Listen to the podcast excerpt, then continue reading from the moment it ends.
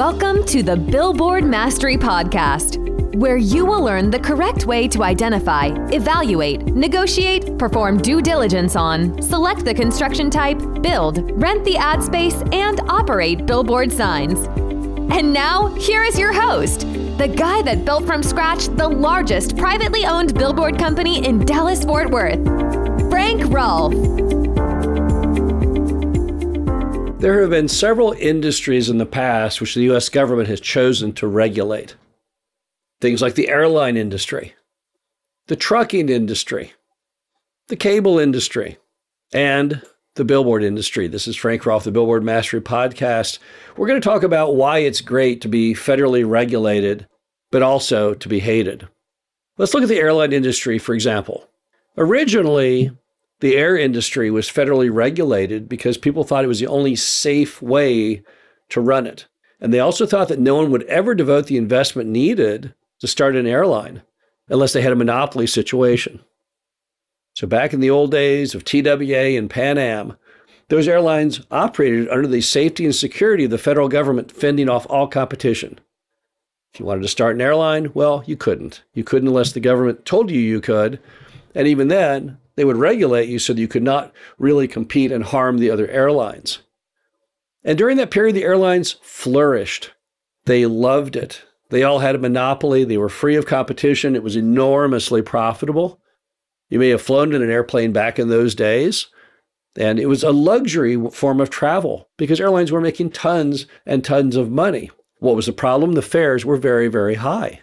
It cost a lot of money to fly in a plane back then.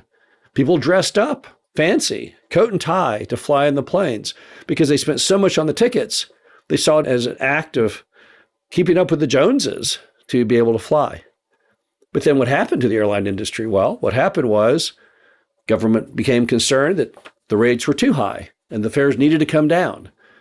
And they were told that they no longer had to keep things regulated. It was time to allow freedom of competition. They deregulated the airline industry, and the airline industry fortunes plummeted. Then you have the trucking industry, very similar to the airline industry. The government felt that for safety reasons and to spur economic investment into trucks, they would have to allow truckers to have all kinds of blocks to competition. So they were basically guaranteed to make money if only they were a trucker. And what happened? The government was convinced that we needed to have more competition. It would drive the price of shipping down. Therefore, all consumer good prices would come down and trucking was deregulated. And what happened again? Well, trucking, as far as profitability, plummeted.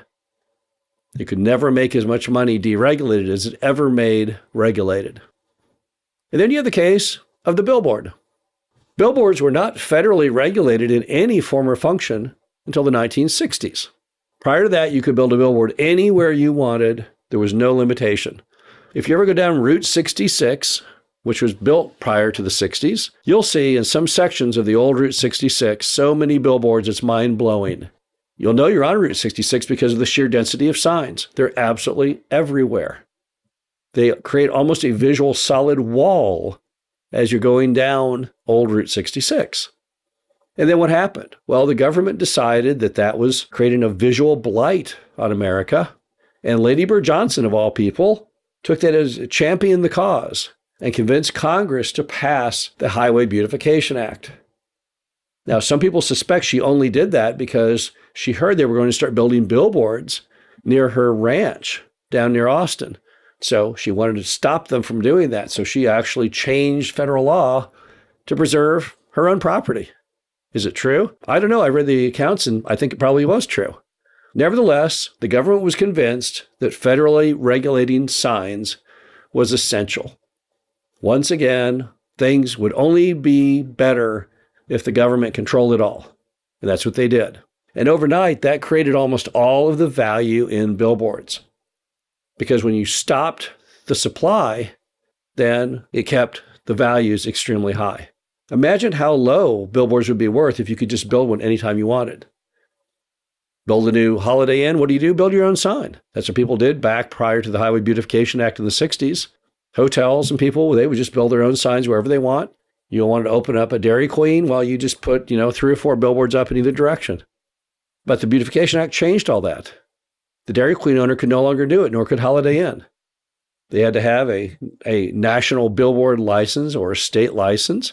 They had to meet certain spacings, certain zonings, certain maximum sizes and heights.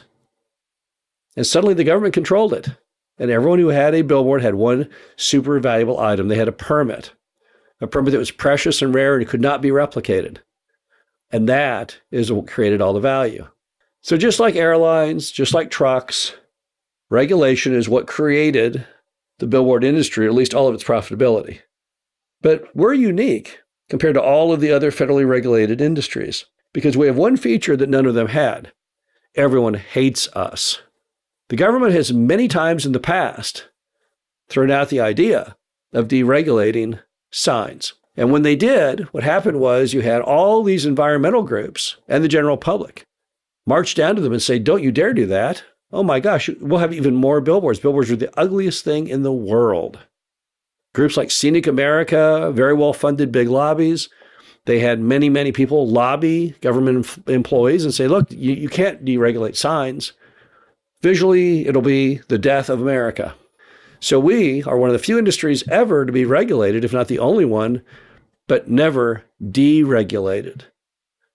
And the odds of us being deregulated going forward, I would put it absolutely 0%. Why is that? Because a hatred is still there. People don't like billboards. They find them offensive. They find them to be blights. They don't like the looks of them. And there's really no benefit to the government to deregulate. They could care less on whether it reduces down the average cost per McDonald's unit for billboards to have the billboard rates go down.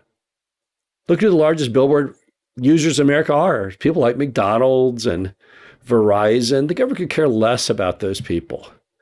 It's not like airline tickets or trucking where it was the common good of all of millions of Americans. In this case, if you deregulated signs, what would you happen? You'd have actually what people would say would be damage to the millions of Americans who have to look at them.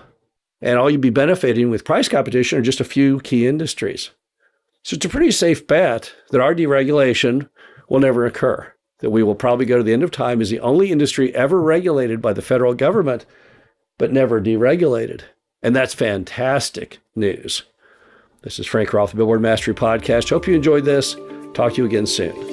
Thank you for listening to the Billboard Mastery Podcast. Be sure to visit us at www.billboardmastery.com, where you can find past episodes of this show, plus an array of information to help you successfully build buy, and operate billboard signs.